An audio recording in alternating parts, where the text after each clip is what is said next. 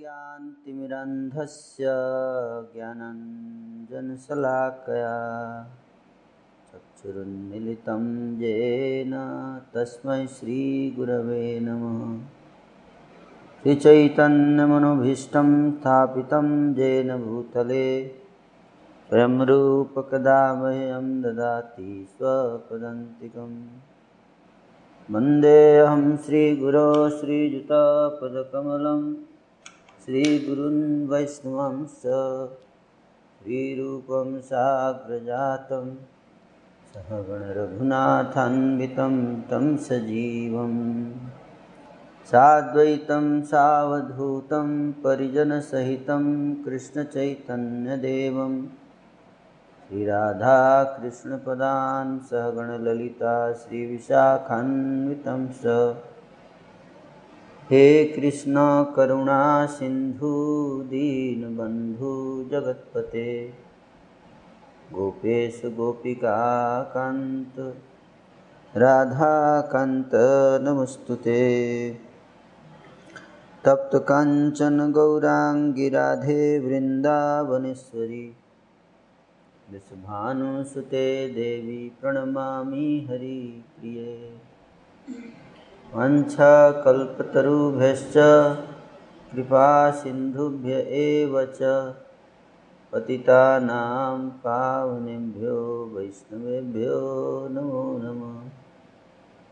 जय श्री कृष्ण चैतन्य प्रभु नित्यानंद, यद्वैत गदाधर श्रीवासादि गौरभक्तवृन्द।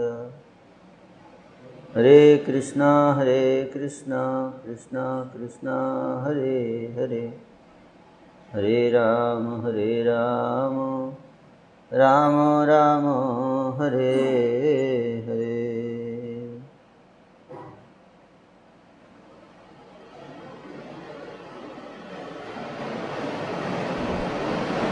हरे कृष्ण।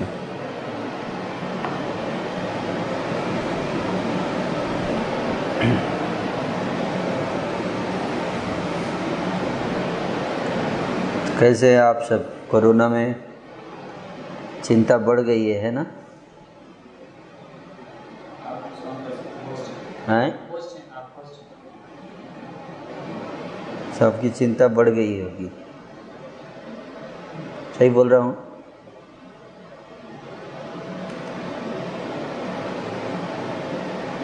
नहीं बढ़ी है चिंता? फिर तो अच्छी बात है।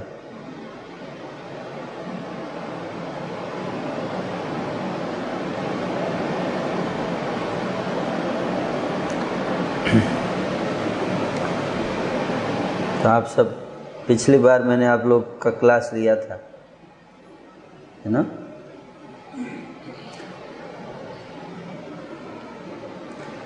तो आप सब थे उस क्लास में? कौन कौन लोग क्लास में नहीं थे पिछली बार?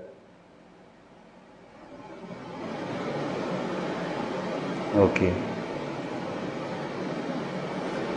तो जो लोग थे क्लास में पिछली बार, वो बताइए कि पिछली बार क्या सीखा आपने?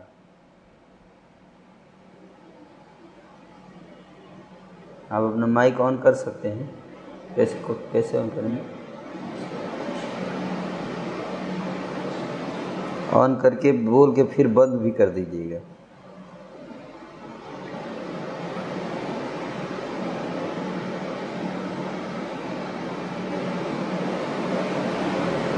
आप लोग अनम्यूट कर सकते हैं।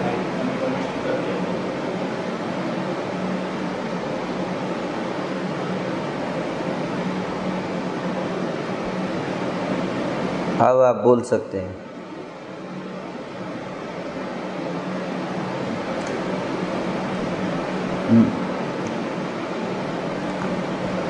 कुछ सीखा भी कि नहीं? नहीं सीखा? कुछ नहीं याद है?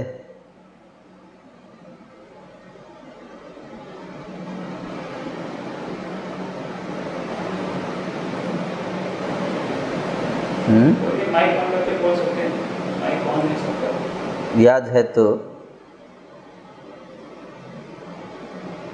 याद रहेगा तो बोलेंगे ना।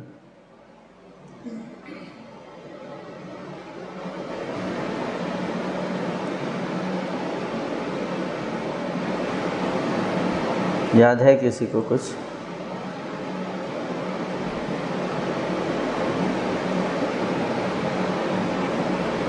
बोलिए।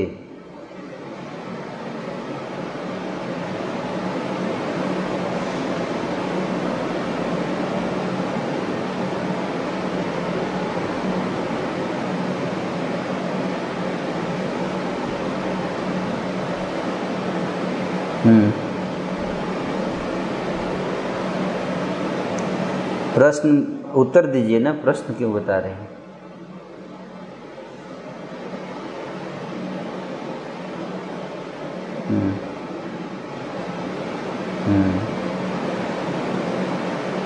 ओके,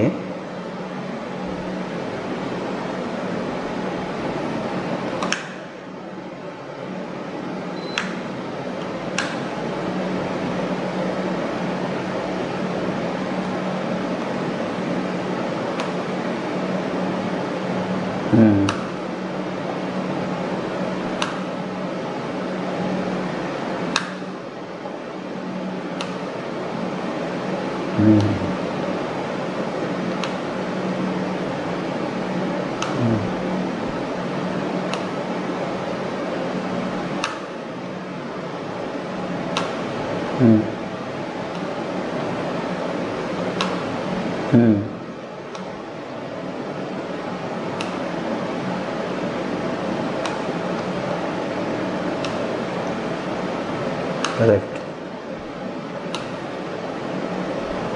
चलिए, एक आदमी, एक माता जी ने तो बताया कुछ। हाँ, वो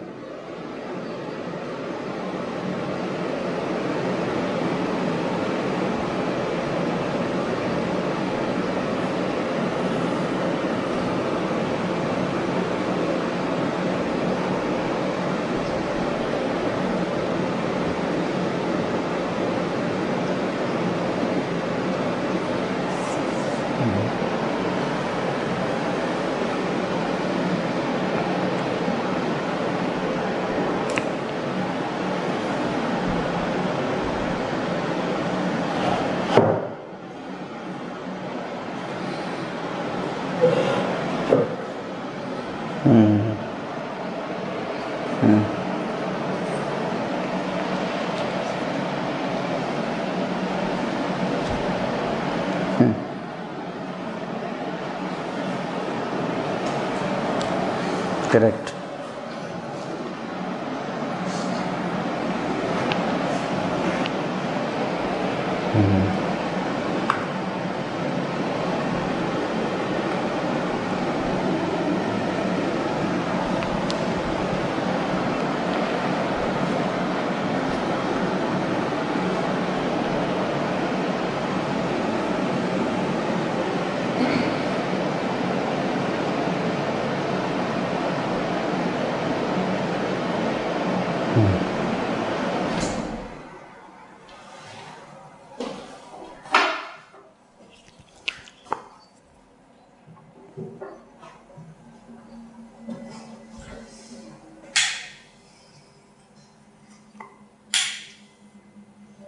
करेक्ट।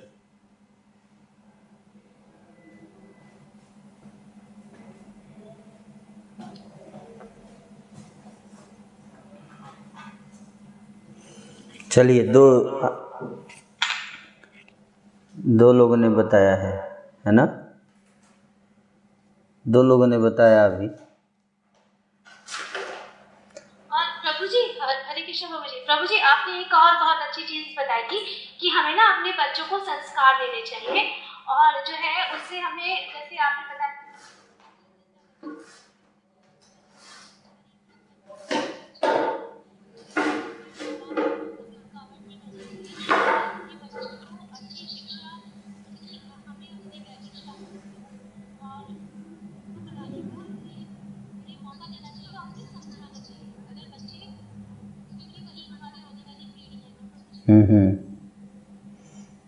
बहुत बढ़िया। और कौन बताएंगे? दो आदमी लोगों ने तो लगे सुना है, दो व्यक्तियों ने सुनाया याद है। और बताइए,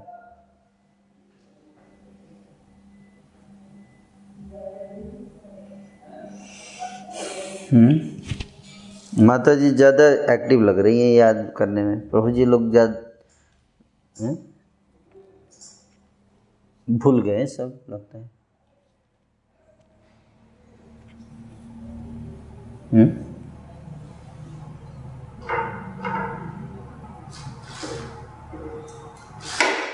आप लोगों का मेमोरी टेस्ट कर रहा हूँ मैं।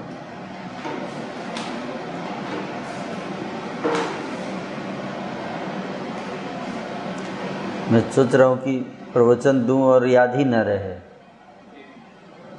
तो उसको बोलने से कोई लाभ है?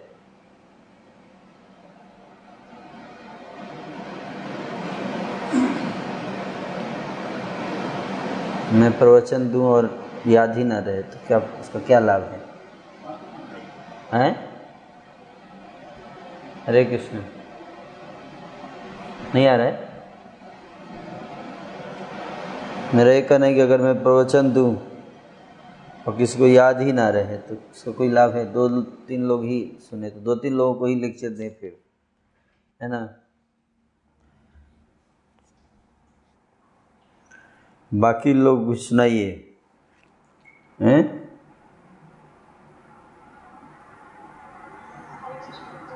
बोलिए,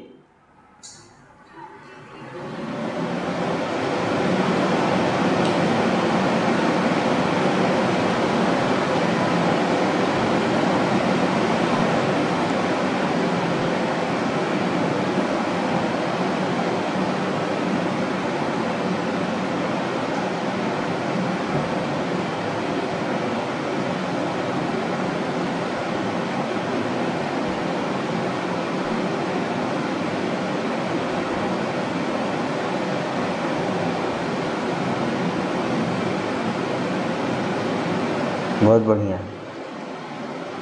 अभी लग रहा है कि आप लोगों ने कुछ सुना है ना। ठीक है, वैसे लोग झगड़ा करने के लिए बहुत जल्दी तैयार हो जाते हैं, लेकिन उनको आध्यात्मिक चर्चा हो तो 5-10-15 मिनट टाइम लगता है एकदम थोड़ा, है ना, उत्साह आने में। चलिए, बाकी और कौन बताना चाहेंगे? मैं सबसे सुनना चाहूँगा, नहीं तो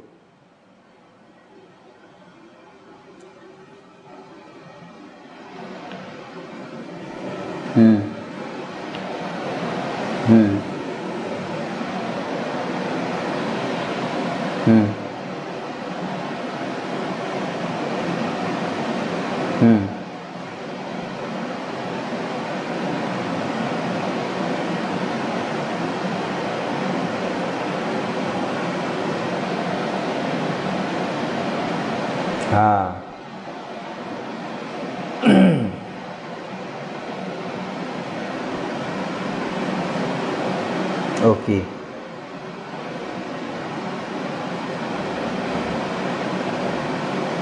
तो कितने लोग दुख मैनेजमेंट करना चाहते हैं? दुख मैनेजमेंट, दुख को मैनेज करना है, ख़त्म करना है कि कुछ दिन और चलाना है?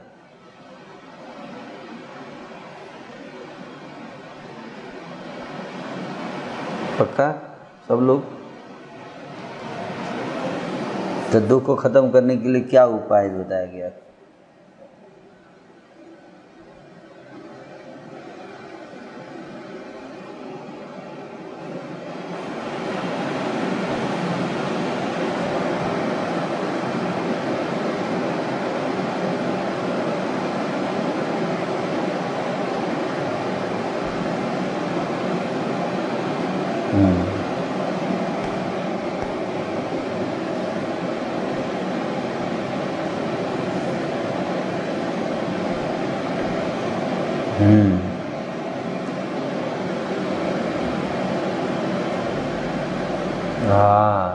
वेरी गुड, वेरी गुड, बहुत बढ़िया होता है।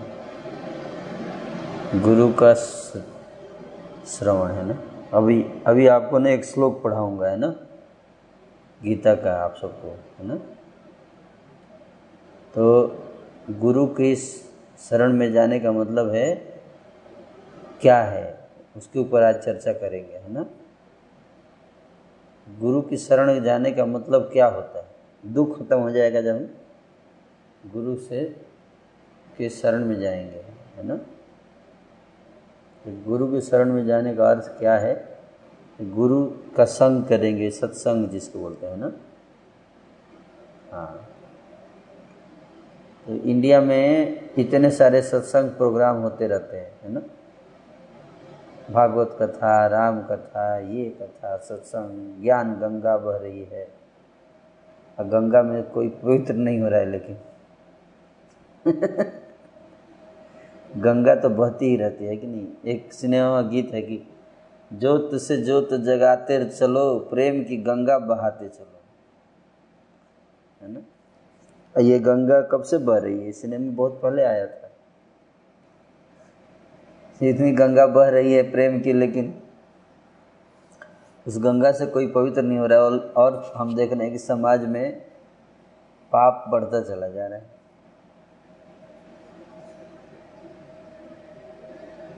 हाँ, करेक्ट करेक्ट, वेरी गुड, आपने बिल्कुल।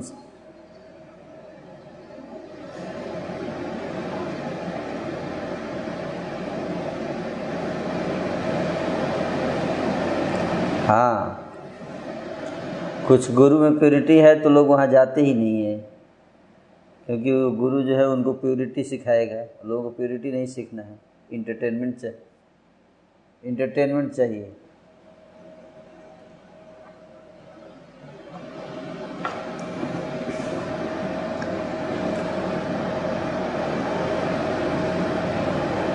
हाँ,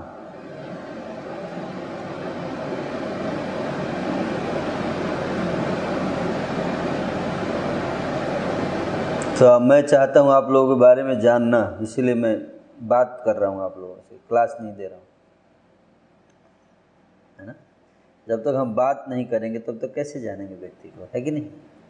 क्लास देंगे तो थोड़े ना व्यक्ति, बात मतलब दोनों तरफ से सूचना का आदान प्रदान होगा है ना।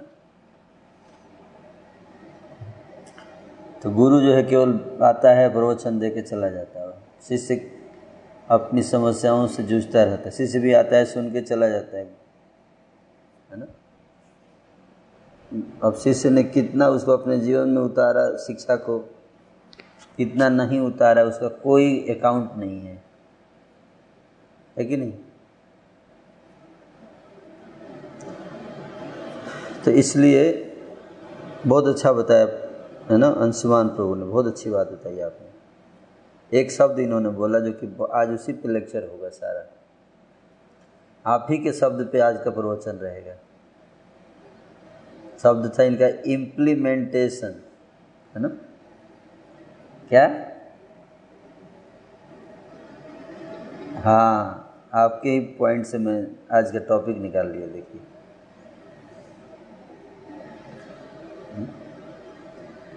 हम कितना सुनते हैं उससे इम्पोर्टेंट नहीं है, हम कितना उसको अपने जीवन में उतारते हैं। कितना बढ़िया आपने फिस्ट खाना बनाया है, कितने वैरायटी, वो उसे क्या फायदा जब खाए ही नहीं। कई सारी माताएं हैं यहाँ पे है ना। मान लीजिए आपने 50 आइटम बना दिया आज खाना में, लेकिन खाना नहीं खाया, खाया ही नहीं, रखे रखे सड़ गया है ना।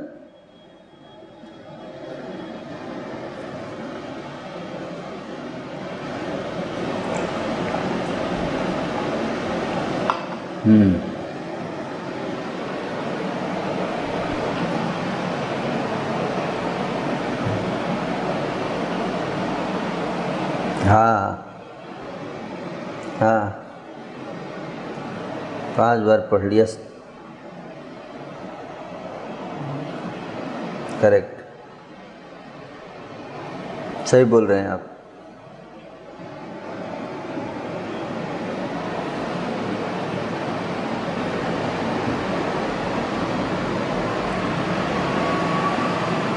हाँ बोलिए।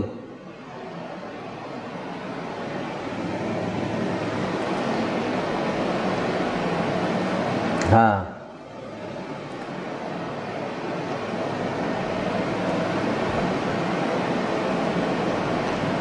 तो गुरु और शिष्य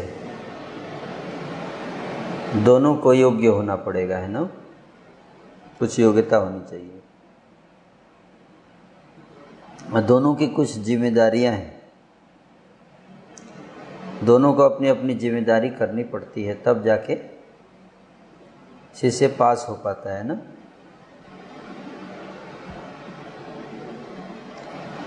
तो गुरु का जिम्मेदारी है क्या, ज्ञान देना।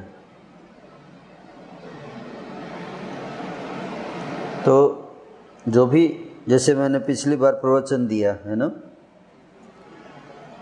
तो इस बार मैं पूछ रहा हूँ, है ना, है? जैसे मान लीजिए कि मैं आप सबको सामने बिठाऊँ और अपने हाथ में है नोट गड्डी ले लूँ, नोट की गड्डी पैसे की गड्डी, और मैं फेंकूँ आप लोगों के ऊपर ऐसे,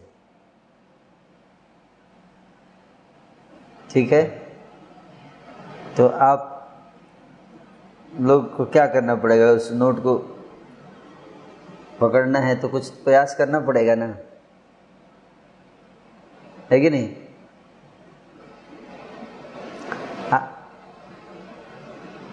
हाँ और मान लीजिए आप बैठे हुए हैं ऐसे एकदम आंख बंद करके ध्यान लगा के, गड्डी गिर रही, नोट गिर रहे हैं, अपने आप जो एक दो सिक्का पॉकेट में चला गया तो चला गया लेकिन एकदम हाथ एकदम बांध के एकदम कुछ करना नहीं है, हैं? तो एक दो सिक्का अगर फंस गया पॉकेट में या इधर उधर कहीं कपड़े में अटक गया नोट, तो चलो वही एक दो बचेगा, नहीं तो वो भी अगर बाई चांस अटक गया तो, है कि ना, अटका तो वो भी नहीं जाएगा साथ में। तो उसी तरह से गुरु जो है शिष्य को ज्ञान, जब लेक्चर हो रहा है मतलब क्या, ज्ञान रूपी धन को बांट रहा है ना, निछावर कर रहा है। और शिष्य को क्या करना चाहिए, दोनों हाथों से प्रयास करें, जिसको पकड़ पकड़ के अपने थैले में रखना है ना। तो गुरु जो है वो ज्ञान का बीज देता है ना, बीज, ज्ञान रूपी बीज देता है ना। लेकिन बीज केवल ले लिए तो उससे फल मिल जाएगा आपको, हैं?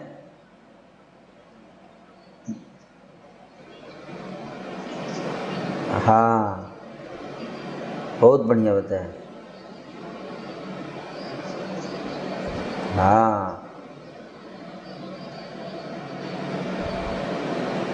हाँ बहुत बढ़िया। तो बोने का मतलब आज सीखेंगे हम लोग कि बोने का मतलब क्या है। बीज तो ले लिया, कई लोग तो बीज भी नहीं लेते, चलो अपने आप अटक गया एक दो पॉइंट तो, है ना। तो आज मैं चेक कर रहा था कितने लोगों ने बीज पकड़ा था पिछले क्लास में, है ना।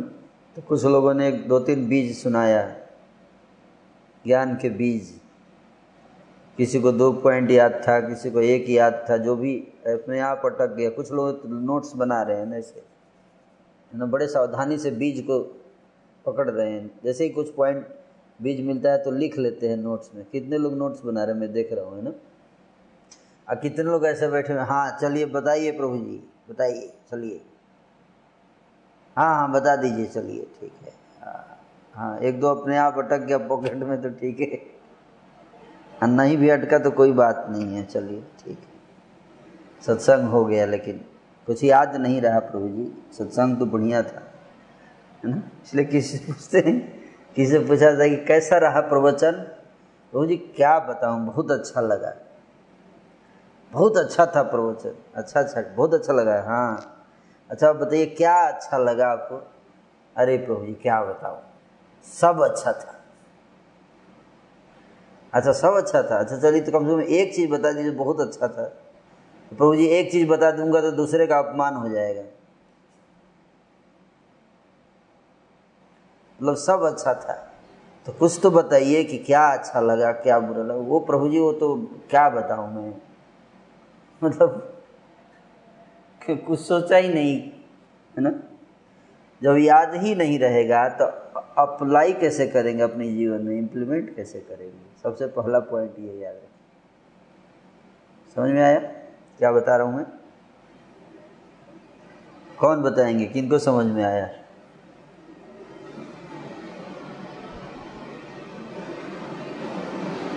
हाँ माता जी बताइए।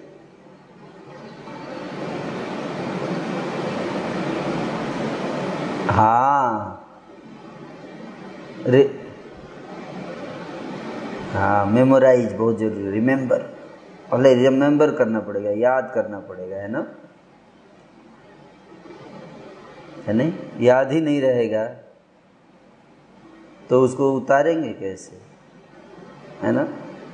अब मान लीजिए युद्ध भूमि में गए और तलवार लेना भूल गए, तलवार ले जाना याद ही नहीं रहा, बंदूक ले जाना।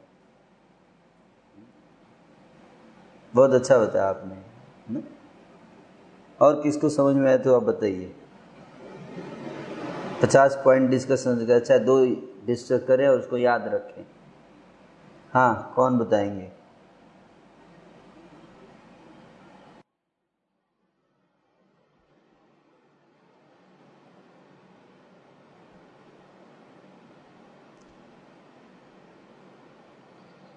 बोलिए।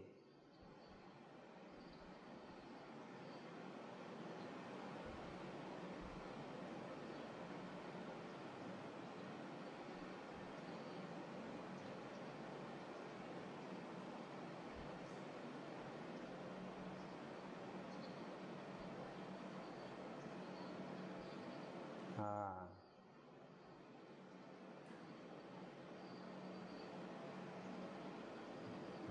करेक्ट।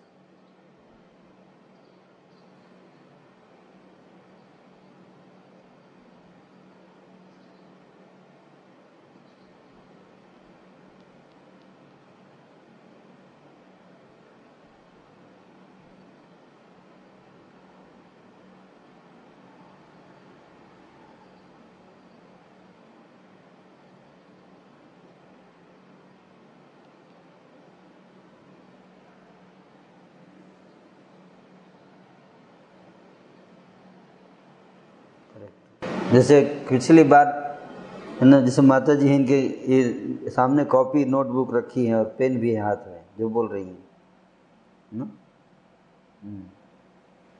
आप देखो कि जो लोग पिछली बार कॉपी पेन लेके नोट किए थे ना, आज क्लास में बोलना शुरू कर दिए जब पूछा है ना।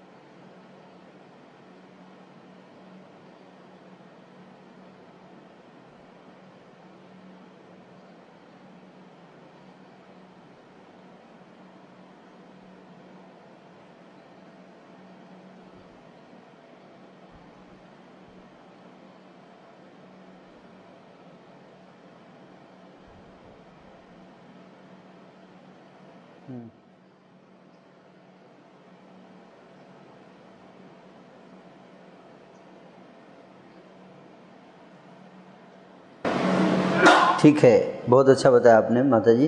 तो सबसे पहला पॉइंट है, देखिए सत्संग हमने ये डिस्कस किया पिछले क्लास में कि दुख दूर होंगे जब पाप खत्म होंगे, पाप खत्म होगा जब विचार शुद्ध होंगे, विचार शुद्ध होंगे जब हम ज्ञान मिलेगा, ज्ञान मिलेगा जब हम सत्संग करेंगे। ठीक है, अब सत्संग कैसे करना चाहिए उसके ऊपर आज चर्चा हो रही है।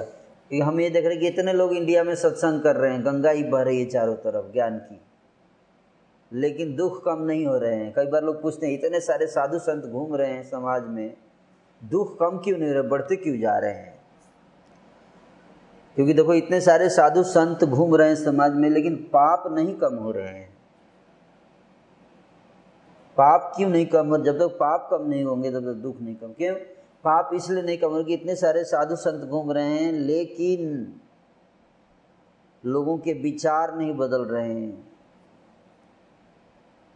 विचार नहीं बदलेंगे तो आदतें नहीं बदलेंगी, व्यवहार नहीं बदलेगा, व्यवहार नहीं बदलेगा तो फिर कर्म नहीं बदलेंगे, कर्म नहीं बदलेंगे तो भाग्य नहीं बदलेगा, है कि नहीं? तो साधु संत के संग करने से क्या बदल जाए? विचार में परिवर्तन आना चाहिए, तब व्यवहार में परिवर्तन आता है।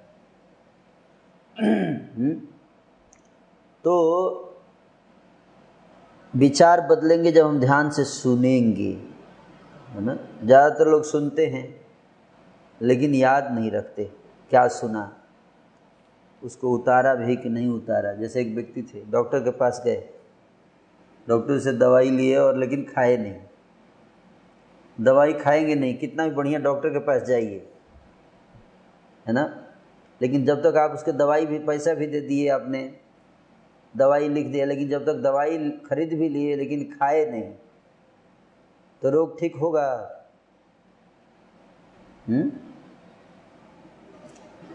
नहीं होगा ठीक। तो जब तक हम खाएंगे नहीं दवाई को तब तक रोग ठीक नहीं होगा। तो देखिए याद रखिए। अब एक और पिछली बार एक फ्लो चार्ट बताया था क्या, कि आज एक और फ्लो चार्ट बताऊंगा। फ्लो चार्ट पिछली बार बताया था कि दुख खत्म होंगे जब पाप खत्म होंगे, पाप खत्म होंगे जब विचार बदलेंगे, विचार बदलेंगे जब हम ज्ञान प्राप्त करेंगे, ज्ञान प्राप्त करेंगे जब हम सत्संग करेंगे। ये एक फ्लो चार्ट बताया था, फ्लो चार्ट है। आज बताते हैं कि सत्संग का प्रभाव कैसे पड़ता है, उसके फ्लो चार्ट। ठीक है, तो जब भी हम सत्संग करते हैं तो सबसे पहला चीज़ याद रखिए, याद करना पड़ता है। मैं अगर 1-1.5 घंटे लेक्चर लेता हूँ तो 1-1.5 घंटे में काम तो 100 पॉइंट्स बता दूंगा मैं, लेकिन आप अगर उसको नोट नहीं बनाएंगे, नोट नहीं करेंगे कॉपी पे, तो 1-2 चीज़ याद रहेगी, बाकी भूल जाएंगे। आपको कितने लोगों को लगा कि पिछले लेक्चर में से एक भी पॉइंट याद नहीं आ रहा था? जैसे ही मैंने पूछा कि क्या पिछली बार चर्चा किया था तो दिमाग ब्लैंक हो गया, कुछ भी समझ में नहीं आ रहा था। ईमानदारी से बताइएगा। हाँ देखिए, प्रभु जी बहुत ईमानदार है ना, हैं? देखिए माता जी भी बता रही हैं ना, सुनीता माता जी, महेंद्र प्रभु, है ना, याद नहीं था, अजय प्रभु बता रहे हैं ना। ये भी एक बहुत बड़ा गुण है ना, हाथ उठा देना, अपनी कमी को स्वीकार कर लेना, ये बहुत बड़ा गुण है, ये ब्राह्मण के गुण है। कुछ कमी है तो मान लिया, यस मेरे अंदर है, मेरे सुधार, वहीं से तो सुधार शुरू होता है कि नहीं? तो ब्लैंक हो गया, क्यों? याद ही नहीं रहा। क्यों याद नहीं रहा? बताते हैं शास्त्रों में कि पिछले युगों में लोगों की बुद्धि बहुत तेज हुआ करती थी, है ना, श्रुतिधर होते थे लोग, है ना। पहले किताब नहीं होती थी, केवल गुरु से बोलता था, शिष्य याद करता था, बस। किताब नोट से सब कुछ नहीं होता था। वेद शास्त्र भी किताब नहीं होते थे, ये गुरु बोलता था, शिष्य अपनी मेमोरी में याद रखता था, किताब नहीं हुआ करती थी। किताब कलयुग में व्यास देव ने लिखा, कलयुग से पहले कोई किताब नहीं, कोई पुराण की किताब, पुराण होते थे लेकिन किताब नहीं होती थी। याद रखते थे लोग दिमाग में, है ना। लेकिन कलयुग जब आया तो व्यास जी ने देखा कि आने वाले समय में लोगों की मेमोरी क्या हो जाएगी, मेमोरी कमजोर हो जाएगी। हाँ, लोग एक फ़ोन नंबर तक याद नहीं रख पाएंगे, श्लोक याद करने की क्या बात है ना। फ़ोन नंबर भी याद नहीं रहा तो नहीं, फ़ोन कई लोग बार लोगों को याद नहीं रहता। आपका फ़ोन नंबर क्या है? बोले एक मिनट रुक जाए, थोड़ा मोबाइल खोल के देख के बताता हूँ, है ना। तो कलयुग में ऐसी स्थिति मेमोरी पावर बहुत कम हो जाएगी, है ना। श्रीमद् भागवत में बताया गया कि प्रायण अल्पायुषा पुंसा कलावस्मिन जुगे जना मंदास मंद मतयो मंद भाग्या उपद्रता, है ना? कि मेमोरी कमजोर हो जाएगी लोगों की, मंद बुद्धि मेमोरी कमजोर। तो इसलिए जब हम सत्संग में बैठे तो अपनी नोटबुक लेके बैठना चाहिए, है ना। कई सारे देखिए यहाँ भक्त हैं, बहुत अच्छा लगता है नोटबुक लेके बैठते हैं। हालांकि मैं समझ सकता हूँ कि अब वो लगे कि प्रभु जी क्या, प्रभु जी अब 50 साल 60 साल उम्र अभी भी नोटबुक। फिर से बचपन में तो नोटबुक इतने भरे हमने, और फिर से बता रहे हैं नोटबुक लेके बैठो, है ना। क्या दोबारा स्कूल के दिन याद दिलाने लगे आप हमें, है ना। लेकिन क्या करें, है ना, कलयुग के जीव है ना हम लोग, याद नहीं रहता है ना, याद ही नहीं रहता। इसलिए हमें नोट्स बनाने चाहिए, नोटबुक ले लेना चाहिए, है ना।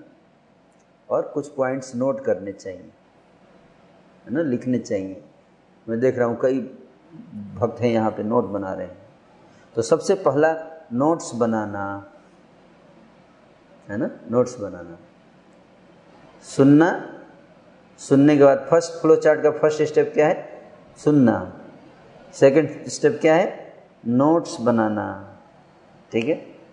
अब नोट्स बना लिया, अब नोट्स ले जाके फेंक दिया कहीं कोने में, किताब में, घर में ले जाके, और फिर हर बार नया नया नोट्स लेके आ रहे हैं। पिछला वाला कहाँ है? वो तो गायब हो गया है। तो इस प्रकार के नोट्स नहीं, नोट्स को हमें संभाल कर रखना चाहिए, है ना। नोट्स बनाना ही नहीं बल्कि उसको संभाल कर रखना है। और लेक्चर के बाद जाकर, जैसे आपने गाय को देखा है, गाय या भैंस को कैसे खाती है, क्या करती है, कोई बता सकते हैं? भैंस कैसे खाती है बताइए माता जी। जुगाली करती है, हाँ। कैसे करती है बताइए? पहले खा लेती है, पहले नहीं चबाती है, पहले सारा ले लेती है ना। बाद में जाके बैठ के अपना आराम से थोड़ा थोड़ा, उसमें उनके अंदर थैली होता है ना, थैली में भर लेती है, अब थोड़ा थोड़ा निकाल निकाल के उसको चबाती है ना। उसी तरह से अगर हम आधे घंटे 1 घंटे का लेक्चर सुनते हैं तो जो भी पॉइंट्स है नोट्स में रुपये थैली में भर लेना चाहिए। लेकिन बाद में घर पे जाके ना उसमें से पहला पॉइंट लेके, अगर 7 दिन आपको टाइम मिलता है तो सुबह जब आप खाना पका रही हैं तो उसमें से एक पॉइंट निकाल लीजिए और खाना बनाते समय उस पर विचार कीजिए, क्या बताया था प्रभु जी ने। सुबह के खाने वाला पॉइंट, शाम में जब किचन में खाना बना रही है तो शाम में एक पॉइंट निकाल के उस पर विचार करते हुए खाना बनाइए, है ना। इसको कहते विचार करना, है ना, सोचना, स्मरण करना। श्रवण के बाद स्मरण करना, याद करना, क्या बताया था, क्या बताया था। इस प्रकार से जो पॉइंट्स हमने सुने हैं उसको बाद में याद करने का प्रयास करना चाहिए, है ना। तो इसको कहते हैं क्या? इसको कहते हैं, इंग्लिश में बोलते हैं कंटेम्पलेशन, और हिंदी में बोलते हैं स्मरण, है ना, याद करना। मेमोराइजिंग, तो मेमोराइजेशन, रिवाइज करना, उसको रिवाइज करते हैं ना बच्चे, होमवर्क आकर रिवाइज करते हैं, स्कूल में जो बताया जाता है उसको रिवाइज करते हैं ना। उसी तरह से आध्यात्मिक जीवन में गुरु जो शिक्षा देते हैं उसको रिवाइज करना, है ना। कंटेंट, विचार करना, क्या बताया था प्रभु जी ने। पाप नष्ट होंगे जब दुख होगा, जब दुख नष्ट होंगे जब पाप नष्ट होंगे, अच्छा। पाप नष्ट होंगे जब विचार शुद्ध होंगे, अच्छा। विचार शुद्ध होंगे जब ज्ञान मिलेगा, अच्छा। ज्ञान मिलेगा जब सत्संग करेंगे, अच्छा। मतलब सत्संग सबसे ज़्यादा इम्पोर्टेंट है। अरे वो सत्संग को कभी नहीं छोड़ना है मेरे को, सत्संग से ही मेरा दुख दूर होगा। सत्संग कितना इम्पोर्टेंट है। तो इम्प्लीमेंटेशन क्या होगा आगे से? जब भी सत्संग का मौका मिलेगा, इम्प्लीमेंटेशन कैसे करें, तो कभी नहीं छोड़ूंगा मैं। ये इम्प्लीमेंटेशन पॉइंट है। सत्संग का अवसर मिलेगा तो बड़े उत्साह से उसको भाग लेंगे और नोट्स बनाएंगे, है ना। तो इसको विचार कर रहे हैं, विचार तो सीरियस विचार करने से क्या होता है, कंटेम्पलेशन मतलब विचार, स्मरण, विचार। तो पहला बताया श्रवण, फिर नोट्स बनाना, फिर विचार करना, उस पर जाके घर पे बाद में विचार करना, जुगाली कर रहे हैं ना। आप में से कितने लोगों ने जुगाली किया पिछले क्लास के बाद?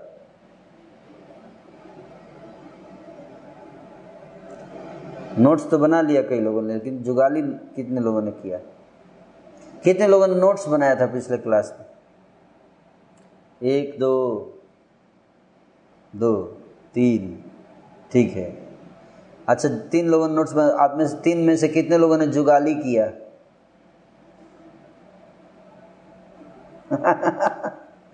एक भी हाथ नहीं उठा। देखिए, तो थर्ड स्टेज जाते जाते 0 हो गया संख्या। आगे भी बताऊं? जब तक आप उसको विचार नहीं करेंगे ना, तब तक क्या होगा, आप उसकी सीरियसनेस समझ में नहीं, अंडरस्टैंडिंग। विचार करने से क्या डेवलप होता है? अंडरस्टैंडिंग डेवलप होती है। कंटेम्पलेशन से अंडरस्टैंडिंग डेवलप होता है, समझ आती है। सुनने से समझ नहीं, सुनने के बाद उस पर जब ध्यान लगाते हैं तब समझ में आती है ना। और जब अंडरस्टैंडिंग आती है तो पता चलता है कितना इम्पोर्टेंट पॉइंट है और कितना सीरियस पॉइंट है। इसको अगर अपने जीवन में इम्प्लीमेंट करेंगे तो क्या फ़ायदा होगा, नहीं करेंगे तो क्या नुकसान होगा। इसलिए कल से मैं इसको ज़रूर अपने जीवन में उतारूंगा। तो कंटेम्पलेशन से अंडरस्टैंडिंग, अंडरस्टैंडिंग से एप्लीकेशन, इम्प्लीमेंटेशन। अब इम्प्लीमेंटेशन कितने लोगों ने किया? जो पिछले प्रवचन में कुछ बताया उसका 1 पॉइंट आपने इम्प्लीमेंट किया अपने लाइफ में, जो सीखा पिछले प्रवचन में। कौन बताएंगे? जी बताइए, माता जी बताइए, क्या पॉइंट इम्प्लीमेंट किया आपने?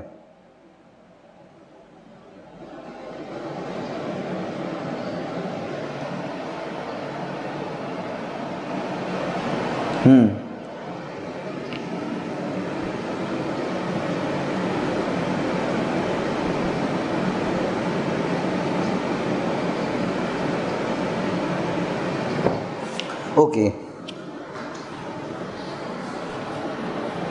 बहुत बढ़िया, थैंक यू माता जी। हाँ, तो जब आप एप्लीकेशन करेंगे ना, उसको इम्प्लीमेंट करेंगे अपने लाइफ में, जो भी हम सीखते हैं जब हम उसको इम्प्लीमेंट करते हैं अपने लाइफ में, तो क्या होता है, उसे ट्रांसफॉर्मेशन आएगा आपके लाइफ में। आपके विचारों में परिवर्तन होगा, आपके आचरण में परिवर्तन होगा, आपके व्यवहार में परिवर्तन होगा। और तब जब वो परिवर्तन आएगा, चेंज आएगा लाइफ में, तब जाके आपको क्या होगा, realisation, application, implementation and then realization,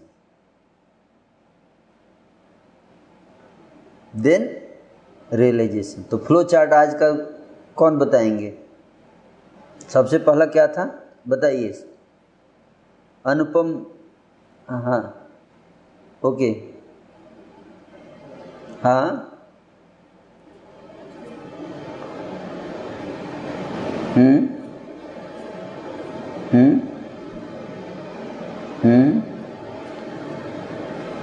हाँ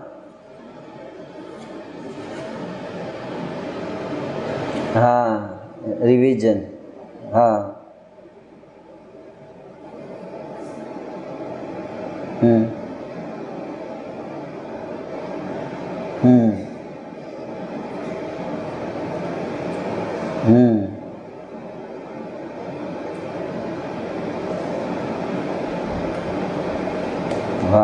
रियलाइजेशन के बाद फिर प्रीचिंग,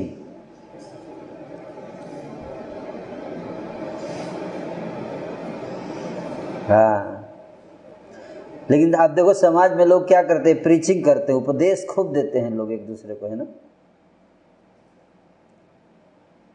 आप देखिए, इधर से सुना उधर जाके बता दिया, देखो आपको ऐसे करना चाहिए, आपको ऐसे करना चाहिए, है ना।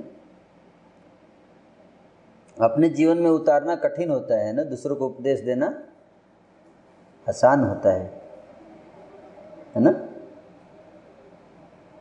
तो कितने फ्लो चार्ट आप लोगों को समझ में आया ना, बहुत अच्छा माता जी ने बहुत अच्छा बताया है ना, सारा एकदम याद करके एकदम सीरीज में सीक्वेंस है। तो आप लोग का आज का श्लोक बताता हूँ, ठीक है, और उसको आप फिर कंटेम्पलेशन कीजिएगा जाके नोट्स बना के, ठीक है।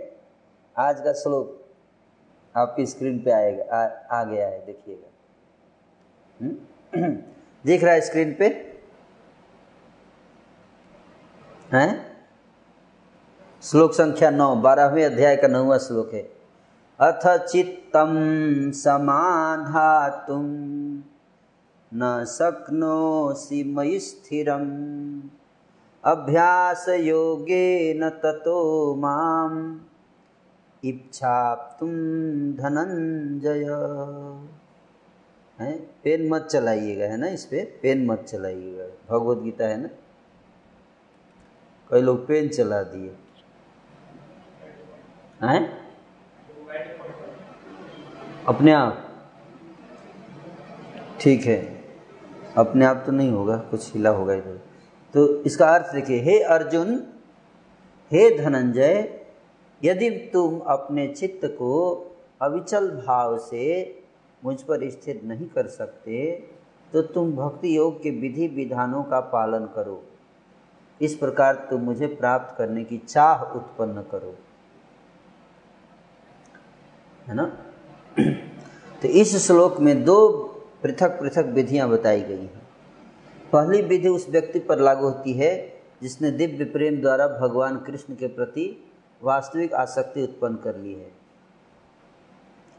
है ना। तो किसके अंदर वास्तविक आसक्ति आ गई है? भगवान के प्रति। तो अगर आप देखेंगे, जब हम कथा सुनते हैं, है ना, ब्रजवासी भक्तों का, गोपियों का, नंद बाबा का, जसोदा मैया का, उनका कृष्ण से स्वाभाविक प्रेम है, है ना, है ना। लेकिन हम लोगों का कृष्ण से स्वाभाविक प्रेम अभी नहीं हुआ है, इसलिए दूसरी विधि उसके लिए है जिसने इस प्रकार से भगवान कृष्ण के प्रति आसक्ति उत्पन्न नहीं की। तो हम लोगों का भी भगवान कृष्ण से आसक्ति नहीं है, संसार से आसक्ति है कि नहीं। मोबाइल फ़ोन से हमारा बहुत आसक्ति है अपने, है ना। इसके लिए माला करते समय भी मोबाइल फ़ोन पे अपना टू टू टू टू करते रहते हैं, हमने देखा है कि मोबाइल फ़ोन बगल में ले के बैठते हैं माला करने। कितने लोग माला करते समय मोबाइल नहीं करते? फिर तो बहुत अच्छे भक्त हैं आप लोग, है ना। तो हमारा आसक्ति अभी किस में है? माला करते समय कितने लोगों को भगवान कृष्ण के विरह में आंखों से अश्रु आते हैं? एक माता जी हाथ उठा दी, देखिए, अच्छा फर्स्ट टाइम आया था, उसके बाद चला गया।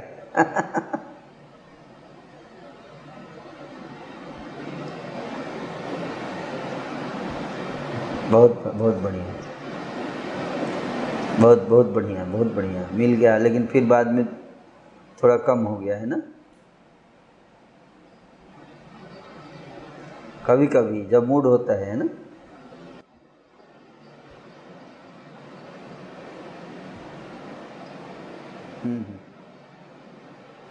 ओके,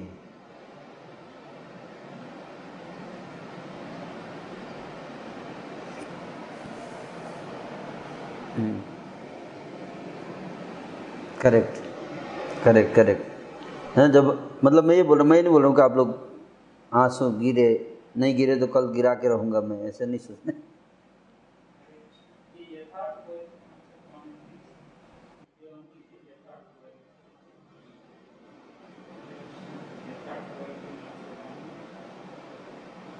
यथार्थ गोयल ऑन हो गया ना, वीडियो सामने तो बैठे हैं।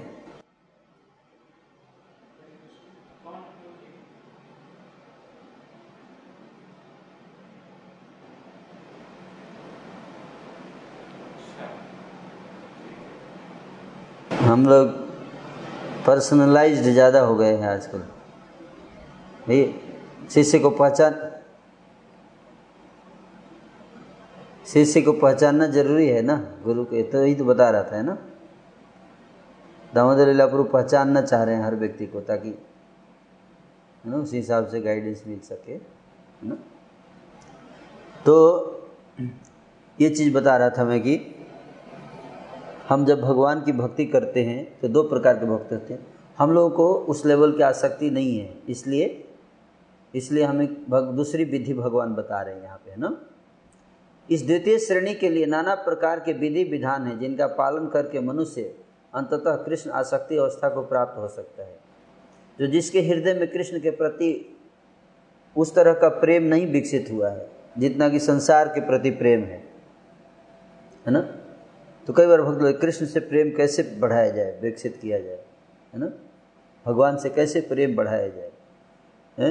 जिसका नहीं है उसको कैसे बढ़ाया जाए, तो उसके उपाय बता रहे। विधि विधानों का पालन करना पड़ेगा। क्या करें कि भौतिक इंद्रियों का परिष्कार है। संसार में इस समय सारी इंद्रियां सदा अशुद्ध हैं क्योंकि वे इंद्रिय तृप्ति में लगी हुई हैं, है ना। लेकिन भक्ति योग के अभ्यास से ये इंद्रियां शुद्ध की जा सकती हैं। तो आप सबको मैं बोलता हूँ, आपको 2 मिनट का टाइम दे रहा हूँ, 3 मिनट का, ओके। और 3 मिनट में ये पैराग्राफ पढ़िए, है ना। भक्ति योग जो पैराग्राफ शुरू हुआ है, भक्ति योग इंद्रियों का परिष्कार है, यहाँ से लेकर इसी पैराग्राफ के द्वारा भक्ति के अभ्यास से प्राप्त, इसको पढ़िए और 3 मिनट में बताइए आपने इस पैराग्राफ से क्या समझा। मैं आता हूँ 3 मिनट में, ओके। 3 मिनट के अंदर आपको बताना है कि आप इसमें क्या क्या समझ में आया आपको, ओके। हरे कृष्ण। तो सबसे लास्ट जो सेंटेंस है दोबारा उसको पढ़िए, सबसे अंतिम सेंटेंस।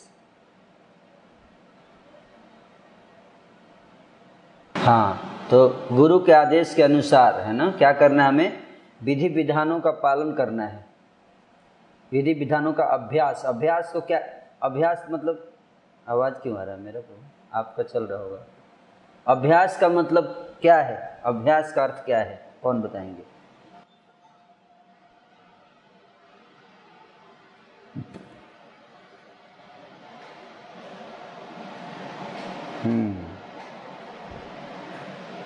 Correct, practice.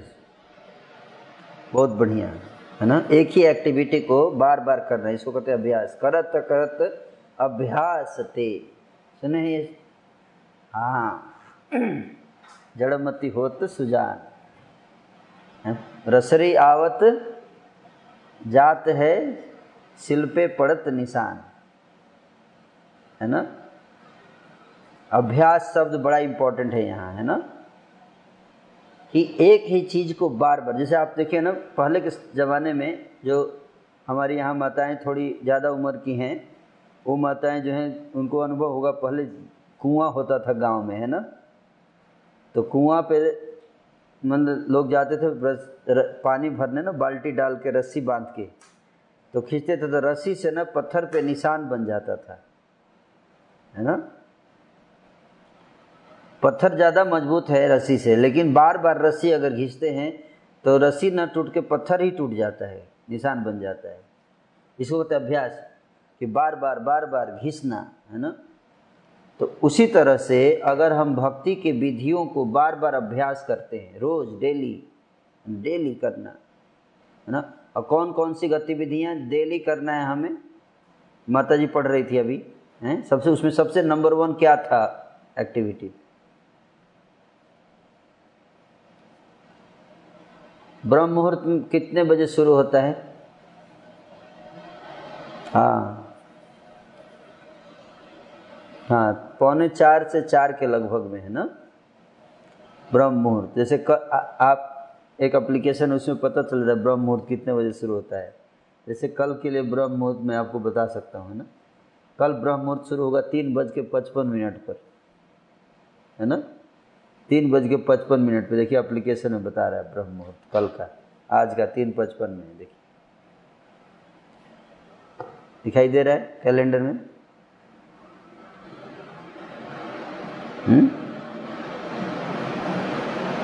उल्टा दिखाई दे रहा होगा आप लोगों को। तो ब्रह्म मुहूर्त 3:55 सुबह सुबह उठना चाहिए, है ना। तो 3:55 पे शुरू होता है तो चलता है कितने बजे तक? 6, 6:30 बजे तक मान। ये ममता माता जी बताना चाहती, बताइए।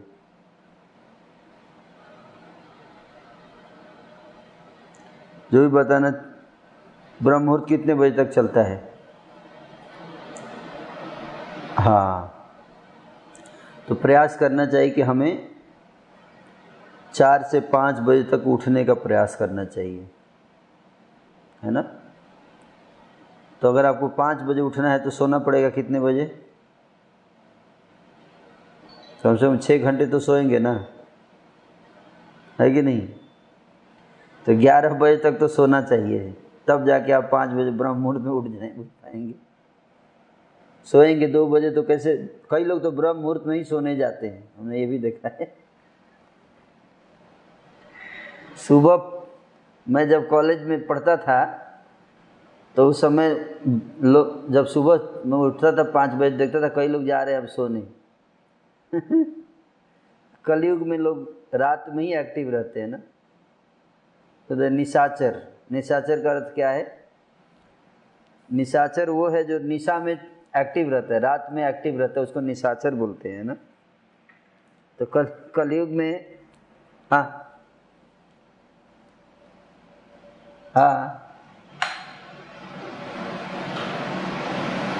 हाँ, करेक्ट। वो आदत बन गया है, निशाचर टाइप का है।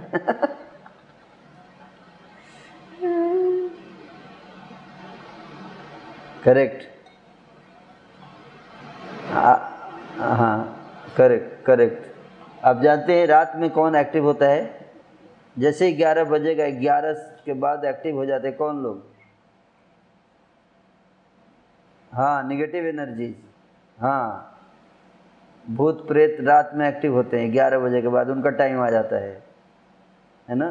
तो वो लोग ना रात में जो जगते हैं ना, उनकी चेतना को प्रभावित करते हैं, है ना। इसलिए अगर कोई रात में जगता है ना तो उसके अंदर तमोगुणी विचार ज़्यादा बढ़ते हैं, है ना। उसकी आदतें भूत प्रेत जैसी हो जाती हैं, उसके विचार भूत प्रेत जैसे, गुस्सा करना, एकदम क्रोध करना। इसलिए आज देखो आजकल के लोग क्या करते हैं, ज़्यादा गुस्सा करना, क्रोध करना, नहीं कंट्रोल कर पाते। आपके लाइफस्टाइल का आपकी चेतना पे बहुत प्रभाव पड़ता है ना। अगर आप, तो इसलिए वैदिक शास्त्र कहते हैं कि हर चीज़ का टाइम है ना। अगर आपको सत्वगुण में रहना है तो सत्वगुण का, सुबह सत्वगुण होता है, आप जानते हैं। सुबह 4 बजे से लेकर 8, 9, 10 बजे तक का समय सत्वगुण में होता है। और 10 बजे से लेकर 6, 7 बजे, 8 बजे तक शाम में रजोगुण, पैशन, रजोगुण, पैशन, तभी तो काम करने जाते हैं, है ना। और फिर वर्क करने का टाइम होता है। और 8 बजे से लेके सुबह के 3, 4 बजे तक फिर तमोगुण का टाइम होता है। इसीलिए वैदिक कल्चर में लोग सो जाया करते थे, 8, 9 बजे सो गए अपना आराम से, है ना। और सुबह उठते थे, है ना। कब? जैसे मुर्गा बोलता है ना, मुर्गा ब्रह्म मुहूर्त का पहले अलार्म नहीं होता था, तो नेचुरल अलार्म, प्रकृति में अलार्म लगा हुआ है। जैसे मुर्गे होते हैं ना, सुबह सुबह ना बोलेंगे, मैं समझ जाइए कि उठ जाइए अब ना, अलार्म देते हैं।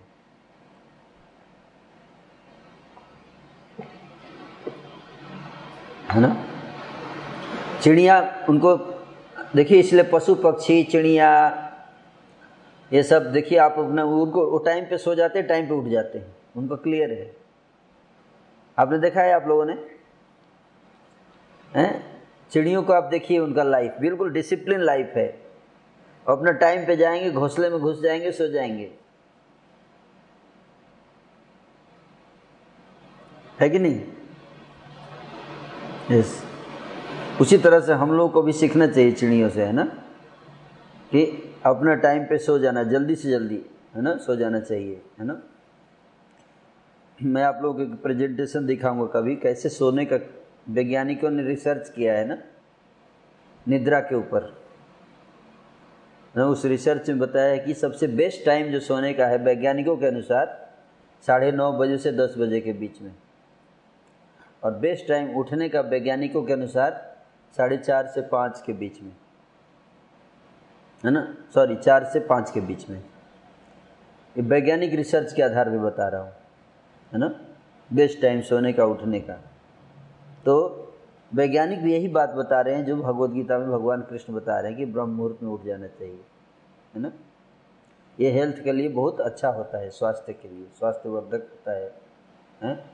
तो सबसे पहला जो आइटम अभ्यास करना है वो क्या है, सुबह उठने का। अब वो हम तभी कर पाएंगे जब हम सुबह रात में जल्दी सोएंगे। अगर हम रात में जल्दी नहीं सोएंगे तो सुबह जल्दी कैसे उठ पाएंगे, हो ही नहीं सकता। तो जब तक हम भक्ति में नहीं थे तो हम रात में टीवी देखते थे, सिनेमा देखते थे, तो 12 बजे तक 1 बजे तक चलती रहती थी एक्टिविटी। लेकिन जब हम भक्ति में आ गए हैं तो अपने जीवन में कुछ परिवर्तन करना चाहिए, है कि नहीं।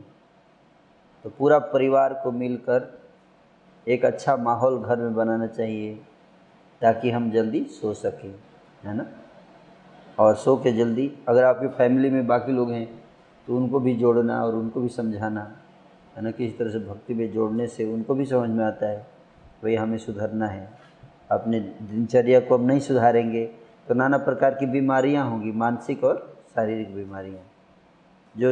जो भगवान ने जो शरीर बनाया है एक पार्टिकुलर तरीके से चलने के लिए बनाया है, अगर हम उसको उल्टा चलाएंगे तो क्या होगा है ना, शरीर में बीमारियां होंगी, मन में बीमारियां होंगी है ना।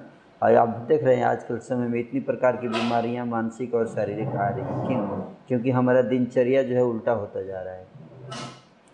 तो आप सबसे पहला पॉइंट जो अभ्यास करने का है वो है ब्रह्म मुहूर्त में जागना, है ना।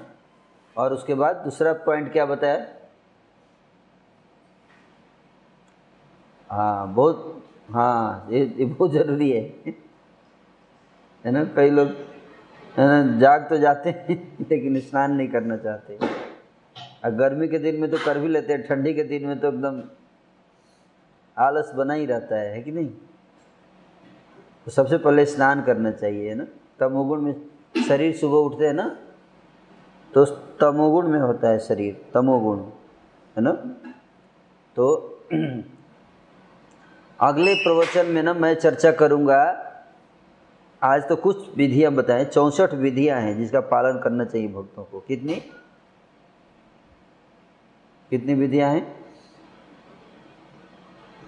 64। उन 64 का लिस्ट आप अपने घर में लगा लीजिएगा, हैं।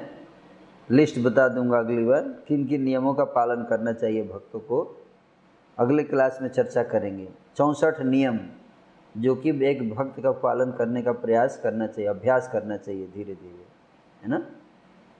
तो उन 64 नियमों की चर्चा अगले क्लास में करेंगे। तो आज हमने एक तो चर्चा किया कि सुबह उठना, रात में जल्दी सोना और सुबह उठ जाना, और दूसरा प्रयास किया स्नान करना। उसके बाद तीसरा क्या है, हाँ मंदिर जाना। हाँ तो मंदिर आप लोग आते हैं, मंदिर महीने में एक बार या साल में एक बार। हमारे एक भक्त बोले प्रभु जी मैं रेगुलर मंदिर जाता हूँ। मैंने बोला कब, तो प्रभु जी हर जन्माष्टमी में रेगुलर हूँ।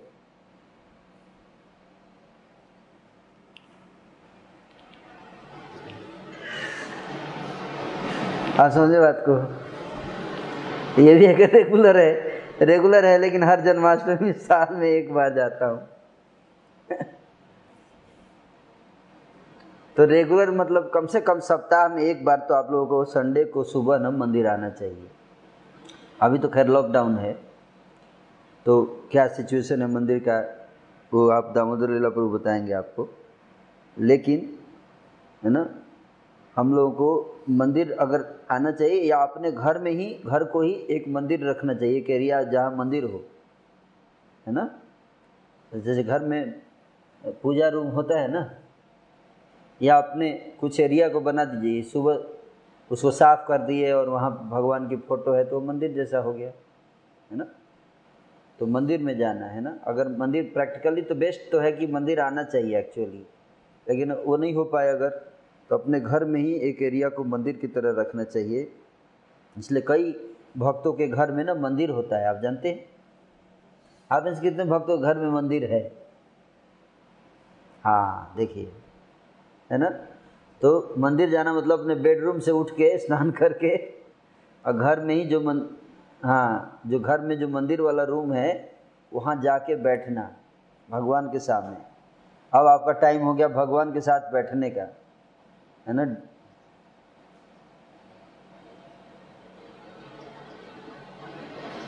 करेक्ट, तो सबको ऐसे करना चाहिए, सबको, है ना।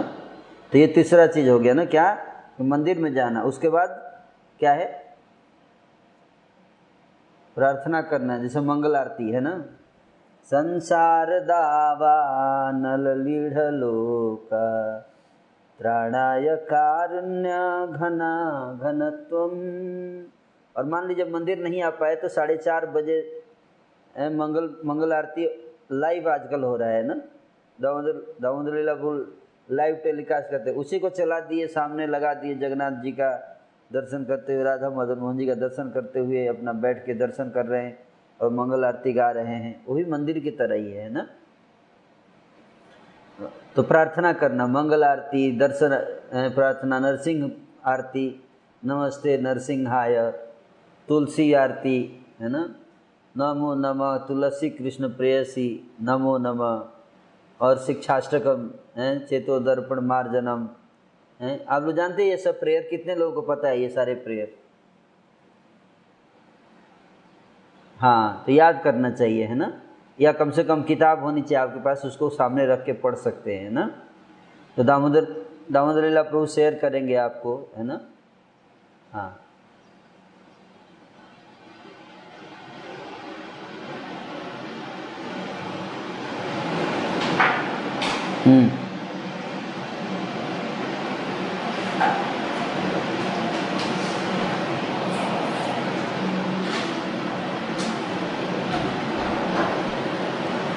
एक्सप्रेस मंगल आरती कर लीजिए।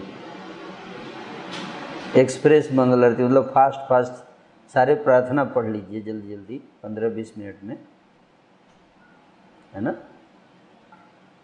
सारी प्रार्थनाओं को पढ़ लेना चाहिए, है ना।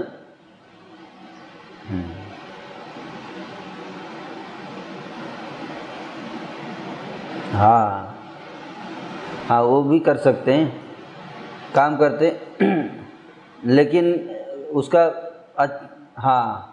वो ज़्यादा अच्छा रहेगा, है ना, कि सामने भगवान के बैठ के प्रार्थना करना, है ना, बहुत अच्छा रहता है ना। हाँ, देखिए एक बात होता है, वो कहते हैं ना, जहाँ चाह वहाँ राह। 15-20 मिनट टाइम अगर चाहेंगे, भगवान आपको हेल्प करेंगे ना। हाँ, अगर आप लोग प्रयास करेंगे ना, तो भगवान आपके जीवन में ना, आप ये सोचिए कि भगवान आपको देख रहे हैं, है ना।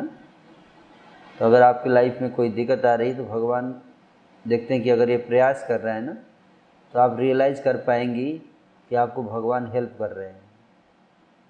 पहले आपको अगर टाइम नहीं मिलता था, ऑफिस 10 घंटे का होता था, तो भगवान जब चाहे मंगल आरती शुरू करेंगे, ऑफिस 8 घंटे का कर देंगे भगवान, है ना। ऐसे करते हैं, कुछ चमत्कार हो जाएगा आपके लाइफ में, अगर आप प्रयास कीजिएगा तो, है ना। तो आप देखेंगे कि जो काम कठिन लग रहा था वो आसान कर दिया ठाकुर जी ने, है ना। लेकिन अगर हम ये सोच लेंगे, नहीं मेरे पास टाइम नहीं है, हम करेंगे नहीं, प्रयास ही नहीं करेंगे, है ना, तो फिर भगवान भी सोचते ठीक है ना, तुम बहाना दे रहे हो तो मैं भी अपना क्यों हेल्प करूँ तुमको, है ना, लाइक दैट। तो प्रार्थना करना बहुत ज़रूरी है, डेली प्रार्थना करना चाहिए, है ना, मंदिर में जाके प्रार्थना करना, है ना। उसके बाद प्रार्थना के बाद हरे कृष्ण का कीर्तन करना, जप। हाँ, हरे कृष्ण कृष्ण कृष्ण हरे हरे, हरे राम राम राम हरे हरे, है ना, जप करना। फिर अर्चा विग्रह पे फूल चढ़ाना, है ना, और इस प्रकार के भोग लगाना, भगवान के लिए कुकिंग करना। सुबह कुकिंग करते हैं आप लोग, जरूर करते होंगे, तो उसको भगवान के लिए कुकिंग करना, भोग लगाने के बाद प्रसाद पाना, है ना। बिना भोग लगाए नहीं पाना चाहिए प्रसाद खाना, है ना। क्योंकि गीता में भगवान कहते हैं कि जो बिना भोग लगाए खाता है वो पाप खाता है ना। हाँ, जिसके ऊपर कभी चर्चा कर सकते हैं। तीसरे अध्याय में भगवान ने श्लोक बताया है ना, कि जो व्यक्ति मेरे को भोग चढ़ाए बिना खाता है वो पाप खा रहा है एक्चुअली। तो हम पाप खाएंगे तो उसका दंड मिलता है। तो भोग लगा, भोग वाला मंत्र याद है आप लोगों को? कैसे भोग लगाना है आपको पता है? आप लोगों को भोग कैसे, कौन कौन से मंत्र पढ़ते हैं भोग लगाते समय?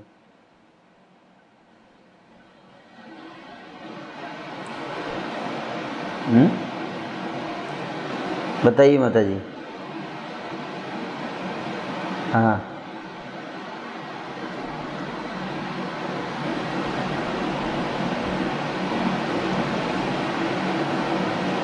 बहुत बढ़िया। लेकिन आपको ना प्रॉपर ट्रेनिंग दिया जाएगा भोग कैसे लगाना है, ठीक है। आपको मैं रामदलीला प्रभु को बोलता हूँ कि आपको सारा, हाँ हाँ, तो 3-4 बार पढ़ेंगे ना तो याद हो जाएगा अपने आप, है ना। हाँ करेक्ट करेक्ट। तो मंत्र को बोल के भोग लगाइएगा, ठीक है। तो सब लोग जिसके पास नहीं है, और दामोदर प्रभु को मैं बोल दिया हूँ, आप लोगों को सारा प्रोसेस विधि बताएंगे, ठीक है। भगवान को भोग लगाना कैसे लगाना है ना। लेकिन प्याज लहसुन इस्तेमाल नहीं करिएगा, है ना, प्याज लहसुन नहीं। इस तरह से तो ये विधियाँ हैं ना भोग लगाना। और रोज भागवत गीता पढ़ना, एक श्लोक, है ना, भागवत गीता का एक श्लोक पढ़ना, उसको अपने जीवन। तो ये आज का प्रवचन यहीं पे मैं विराम दूंगा, है ना। तो मैंने बताया भक्ति का अभ्यास कैसे करना है, भगवान बताए हैं। भक्ति का अभ्यास करने से हमारा मन शुद्ध होता है, और फिर मन जब शुद्ध होगा तो फिर धीरे धीरे भगवान में मन आसक्त होगा, और आसक्त होगा फिर भगवान के धाम चले जाएंगे मृत्यु के बाद। फिर दोबारा वापस इस दुख भरे संसार में, कोरोना वाले संसार में नहीं आना पड़ेगा। कोरोना फ्री वर्ल्ड है, एक ऐसा संसार जहाँ पे कोई कोरोना नहीं है, कोई दुख नहीं है, कोई शोक नहीं है, और भगवान का धाम है ना, वहाँ पे चले जाएंगे। सदा आनंद में वहाँ पे रहेंगे, कोई कष्ट नहीं। हरे कृष्णा कृष्णा कृष्णा हरे हरे, हरे राम हरे राम राम राम, ठीक है। तो जो शास्त्र में विधि बताया गया उसका पालन कर। यस बताइए।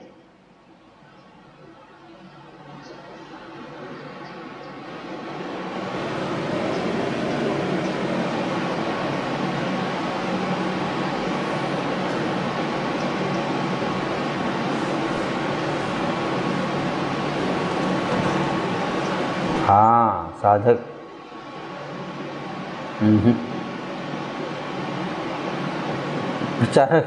प्रचारक तो बहुत सारे हैं है ना, लेकिन सब साधना नहीं, आचरण नहीं करते ना। पहले आचार फिर प्रचार। आचरण खुद दूसरों को बोल रहे माला करो, खुद ही माला नहीं कर रहे। दूसरों को बोलते आपको विनम्र रहना चाहिए, खुद विनम्र नहीं है, है ना। पहले आचरण है। सबको बोलते सुबह उठ जाइएगा सब लोग, और खुद 8 बजे तक सोए हैं है कि नहीं। तो जो व्यक्ति गरीब है खुद ही वो दूसरों को धनी बना सकता है क्या? तो खुद ही गरीब है और दूसरों को बोलेगा मैं आपको धनी बना दूंगा, धनी बन जाइए। हैं आपको धनी होना चाहिए, आपको करोड़पति होना चाहिए। खुद कितना पैसा है अकाउंट में? 5 रुपया। उसके बाद कोई सुनेगा बोले आप सब इधर आइए, आज मैं आपको 1 घंटे का लेक्चर लूंगा जिसमें सबको धनी बना दूंगा मैं। तो बोलेगा आपके पास कितना पैसा है? 5 रुपया है मेरे अकाउंट में। तो सब लोग बोलेंगे मेरा टाइम वेस्ट होगा इसके साथ, है कि नहीं। जो खुद ही 5 रुपया जिसके पास, वो दूसरों को क्या धनी पैसे देगा। उसी तरह से जो खुद ही साधना नहीं करता है, साधक नहीं है अच्छा, वो दूसरों को क्या अच्छा साधक बना पाएगा, प्रचार कर पाएगा, है कि नहीं। इसलिए सबसे पहले खुद को, आपनी आचारी प्रभु जीवेर सिखाए। श्री चैतन्य महाप्रभु अपने आचरण से दूसरों को शिक्षा देते थे, प्रवचन देकर नहीं। जब तक हम खुद आचरण नहीं करेंगे, जैसे गांधी जी थे है ना, उनके पास एक बूढ़ी औरत आई अपने बेटे को लेकर, और उसने कहा गांधी जी को कि गांधी जी ये जो मेरा बेटा है ना, बहुत गुड़ खाता है, मीठा है ना, मैं चाहता हूँ कि आप इसको समझाइए कि ये मीठा ना खाए इतना। तो गांधी जी बोले 1 सप्ताह बाद आइए, फिर मैं इसे ना बताऊँगा। 1 सप्ताह बाद फिर से वो माता जी गई, तो महात्मा जी ने कहा कि बेटा इतना मीठा मत नहीं खाना चाहिए, ठीक है। तो फिर उसके बाद बोले ठीक है आप जाइए, है ना। तो औरत बोली कि आप मतलब इतनी बात कहने के लिए 1 सप्ताह क्यों हमको वेट कराए, उस दिन भी बोल सकते थे कि बेटा इतना मीठा नहीं खाना चाहिए, उस दिन भी बोल देते एक सेंटेंस। तो गांधी जी बोले क्योंकि उस दिन इसलिए नहीं बोला क्योंकि उस दिन मैं खुद ही मीठा खाता था, तो मैं जब खुद ही मीठा खाता था तो इसको कैसे बोल सकता हूँ कि मीठा मत खाना। तो पहले मैंने 1 सप्ताह टाइम लिया, अपना मीठा खाना बंद किया, फिर मैंने उसको बोला है, तब उसके ऊपर प्रभाव पड़ेगा, और नहीं तो प्रभाव नहीं पड़ेगा। समझ में आया। तो अपना हाँ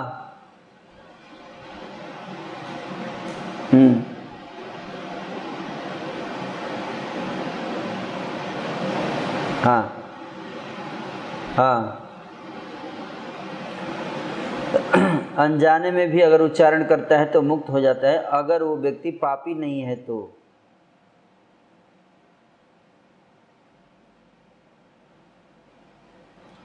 आज के कलयुग में अगर कोई पापी नहीं है तब संभव है, लेकिन पाप अगर किया है तो उसके ऊपर अप्लाई नहीं होगा। जैसे घास सूखी है, अगर घास बहुत सूखी है, एक हल्की चिंगारी भी पड़ जाती तो आग लग जाता है ना। लेकिन कंडीशन क्या है,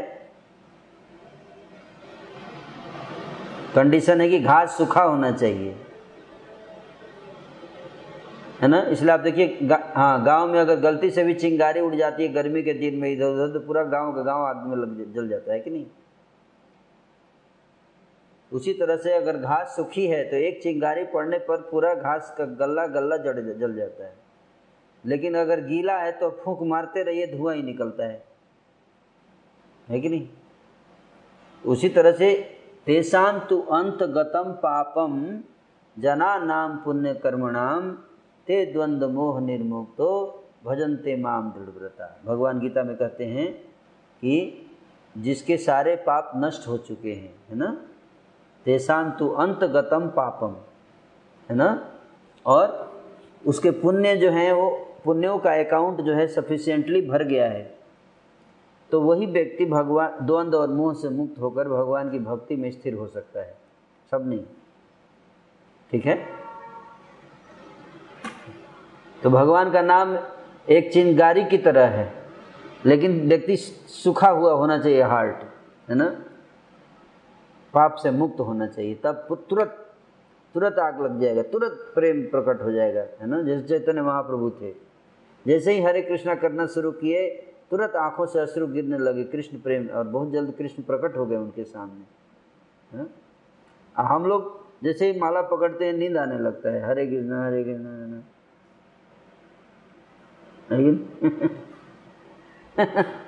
क्यों? क्योंकि पाप हमारे बाधा बन रहे हैं, है ना, पाप हमारे को रोक रहे हैं भगवान के पास जाने में। मत करो, जब रुक जाओ, है ना, लाइक दैट।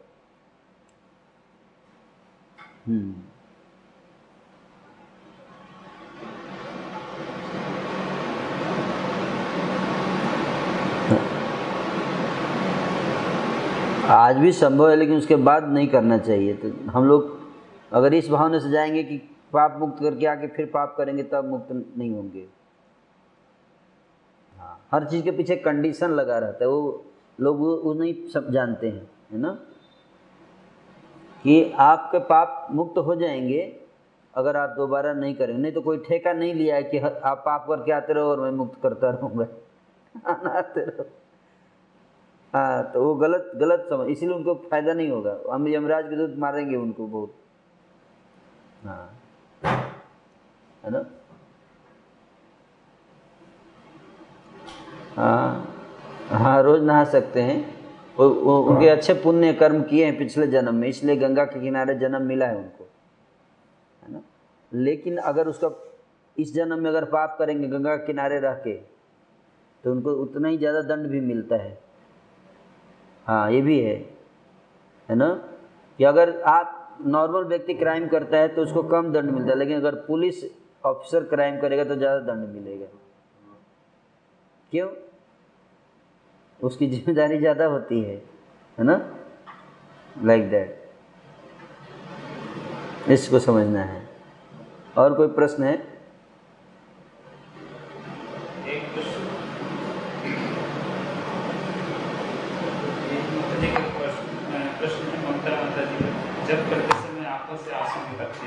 हाँ, जब गर्द से अगर आप आँखों से आंसू निकलते हैं तो क्या क्या फीलिंग होती है आपके अंदर, क्यों आंसू निकलते हैं?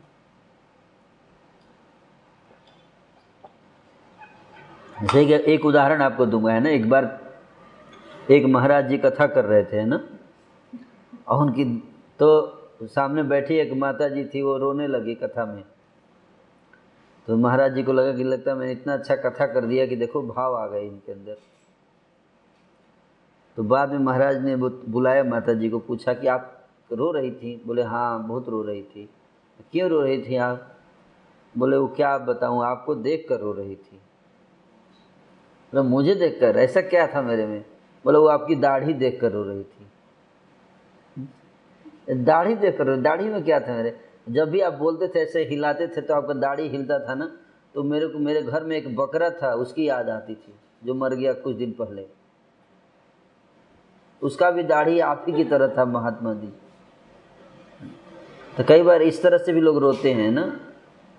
मुझे लगता है कि माता जी तो खैर इस तरह से नहीं रोती होंगी, लेकिन मतलब मैं जस्ट जानना चाहता हूँ कि रोने का कई कारण हो सकता है ना,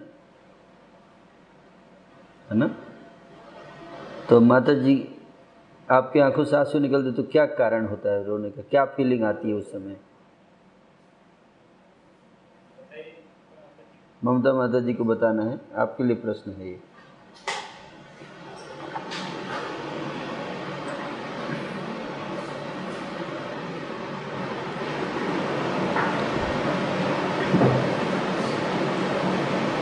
कौन कर सकते हैं? तो आंसू किसके? भगवान के लिए अगर कोई व्यक्ति रो रहा है तो कैसे पता चलेगा कि सही में फीलिंग है उसके प्रति, भगवान के प्रति, या गलत फीलिंग है, प्योर फीलिंग है कि नहीं है, है ना। है? बकरा वाला रो रहा है या कोई जेन्युइन भगवान के प्रति प्रेम आ गया, कैसे चेक करेंगे? कई बार ना नकली आंसू भी आ सकते हैं ना। तो एक उपाय जानना चाहते हैं आप, चेक बता दूं कैसे पता करेंगे, जानना चाहेंगे आप लोग? हाँ, तो रूप गोस्वामी जी ने बताया है कि कैसे पता चलेगा कि हमारी फीलिंग भगवान के लिए करेक्ट है कि नहीं है। ओके, तो उन्होंने 9 क्वेश्चन दिए हैं, वो 9 क्वेश्चंस का आंसर्स के ऊपर डिपेंड करता है ना? तो कहते 9 क्वालिटीज अगर आपके अंदर है तो इसका उसके बाद अगर आपके आंसू आ रहे हैं तो आंसू प्रेम के आंसू हैं। सबसे पहला क्वालिटी है शांतिर। शांतिर अभ्यर्थ कालत्वम विरक्ति मान शून्यता आशा बंध समुत्कंठा नाम गाने सदारुचि आसक्ति तद्गुणाख्यानम प्रीति तद्वसति स्थले। तो सबसे पहला है शांतिर। शांतिर का मतलब क्या है? सहनशीलता। सहनशीलता का गुण है कि नहीं आप में? जिसके अंदर प्रेम होता है भगवान के प्रति वो क्या होगा? सहनशील होता है, उसको कोई गाली भी दे देगा तो वो उसको टॉलरेट कर लेगा, सह लेगा, है ना। ठीक है। दूसरा अव्यर्थ कालत्व, अव्यर्थ कालत्व एक सेकंड भी बर्बाद नहीं करता है स्मार्टफोन, टीवी, ये वो फालतू की चीज़ों में, उसका हर क्षण भगवान की सेवा में लगाता है ना। तीसरा है विरक्ति, विरक्ति मतलब संसारिक सुख भोगने की भावना से मुक्ति होगी उसके हृदय में, है ना। संसार के सुख भोगने की इच्छा नहीं होगी उसके अंदर।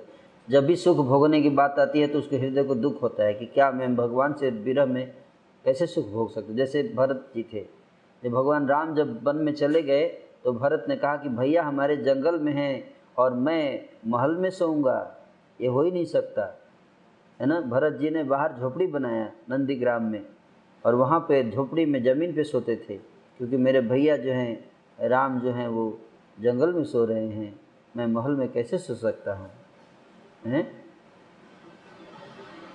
तो ये विरक्ति, वैराग्य होगा उसके अंदर, संसारिक सुखों को भोगने के प्रति वैराग्य। फिर मान शून्यता, अपने सम्मान की इच्छा से रहित होगा वो, है ना। उन्हें चाहिए कि लोग मेरे सम्मान दे, मेरा बड़ाई हो, मेरा गुणगान हो। जब भी उसका गुणगान होता है तो क्या होता है, उसको दुख होता है। नहीं, गुणगान मेरा नहीं होना चाहिए, गुणगान केवल ठाकुर जी का होना चाहिए, है ना। उसके बाद आशा बंधा का मतलब है कि हमेशा उसको आशा बनी रहती है कि ठाकुर जी जरूर आएंगे, ना, ठाकुर जी जरूर आएंगे, एक दिन जरूर प्राप्त होंगे। कभी निराश नहीं होता है, है ना। होपलेस नहीं होता कभी लाइफ में। फिर समुत्कंठा, समुत्कंठा मतलब उसके उत्कंठा हमेशा उत्कंठित रहती है, जैसे बछड़ा हमेशा उत्कंठित रहता है ना, गाय अपनी माँ गाय के पास जाकर उस दूध पीने के लिए, उसी तरह से उस हमेशा उत्कंठित रहता है भगवान से मिलने के लिए, है ना। और नाम गाने सदा रुचि, है ना, नाम गान में सदा रुचि, भगवान के नाम कीर्तन में हमेशा उसकी रुचि रहती है, अवसर मिलते ही नाचने लगता है खुशी से, है ना। और आसक्ति तद्गुण आख्यानम, भगवान के गुणों का गुणगान करने के लिए उत्साहित रहता है हमेशा। और वसति तद प्रीति, प्रीति तद वसति, और भगवान की जो धाम है उसमें निवास करने की उसकी भावना बहुत तीव्र होती है। तो ये 9 गुण मैंने बताए जो रूप गोस्वामी बताए, ये सारे 9 गुण हैं। और फिर आंसू आ रहे हैं तो मान लीजिए कि जेन्युइन आंसू है, और नहीं तो क्या है, छाया है, आंसू का छाया है ना, छाया। और धीरे धीरे, वो भी गलत नहीं है, वो भी धीरे धीरे पक्का हो जाएगा कुछ समय के बाद। तो ये नहीं सोचने कि आंसू आ रहा है तो गलत आ रहा है, लेकिन वो अभी पक्का आंसू नहीं है, धीरे धीरे पक्का हो जाएगा बहुत जल्दी। जैसे सूर्य के आने से पहले सूर्य की रोशनी आती है ना, सूर्य की, तो उसी तरह से भगवान के आने से पहले, भक्त, शुद्ध भक्ति आने से पहले आंसू आते हैं, लेकिन थोड़ा समय और लगेगा प्रेम प्राप्त करने में। जब ये गुण आ जाएंगे तब फिर जेन्युइन प्रेम आ जाएगा भगवान के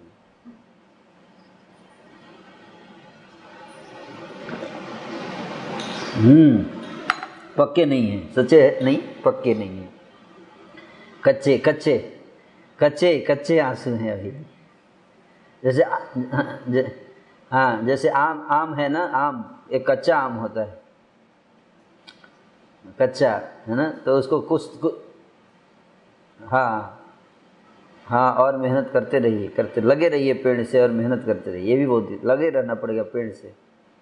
कहीं हाँ उसी समय रहेगी, परमानेंट नहीं होगी।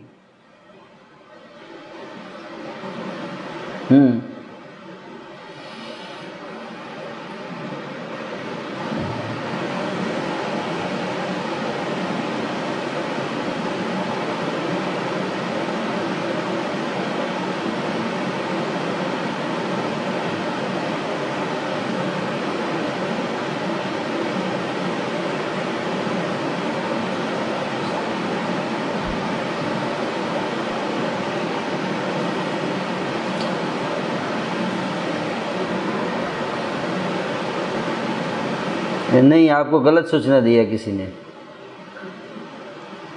इसीलिए अच्छे से सुनना चाहिए, सही संतों से सुनना चाहिए, है ना। सीरियल मत देखिए, इधर उधर से मत सुनिए। अजामिल केवल यमदूतों से बचाया गया था, भगवान मुक्त नहीं हुआ था नारायण का नाम लेने से। मुक्त तब हुआ जब उसने जमदूत जो हैं, आप भागवत पढ़िएगा ध्यान से तो आपको समझ में आएगा, है ना। भागवत इसलिए छठा स्कंद, भागवत के छठे स्कंद का पहला 1, 2, 3 नंबर अध्याय, 3 अध्याय पढ़िएगा। उसमें लिखा हुआ है कि अजामिल जो था वो नारायण का नाम लिया तो केवल यमलोक जाने से बच गया, है ना। उसके बाद उसको विष्णु जो यमदूत और विष्णु दूतों के बीच में जो शास्त्रार्थ हुआ उसको उसने सुना, लेक्चर सुना, है ना, सिद्धांत सुने, तो उसको बहुत पश्चाताप हुआ, बाद में बहुत पश्चाताप किया, रोया, भगवान से क्षमा मांगा, फिर अपने घर को छोड़कर हरिद्वार गया, वहाँ पे टेंपल में ज्वाइन किया, टेंपल ज्वाइन करके फुल टाइम डिवोटी बना। फुल टाइम डिवोटी बनने के बाद कई साल तक भगवान के नामों का जप किया लगातार, सारे आसक्ति से मुक्त होके, पाप से मुक्त होके, और तब अंत में भगवान के धाम गया। तो ये सूचना तो नहीं बताया जाता इतना डिटेल में, है ना, इसीलिए समस्या है सारी।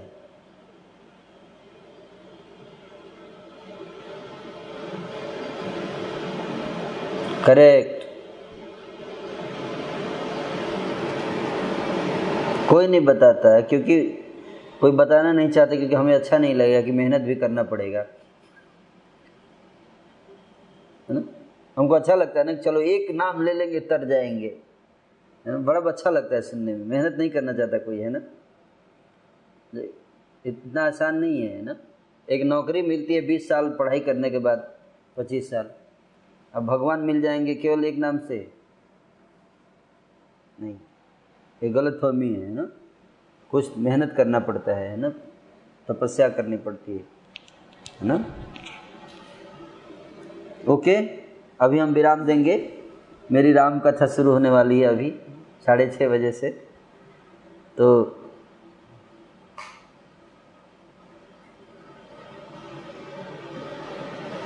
हाँ, अब हम लोग भगवान राम अयोध्या छोड़कर जाएंगे, है ना, संसार का उद्धार करेंगे, कथा चल रही है। हरे कृष्णा।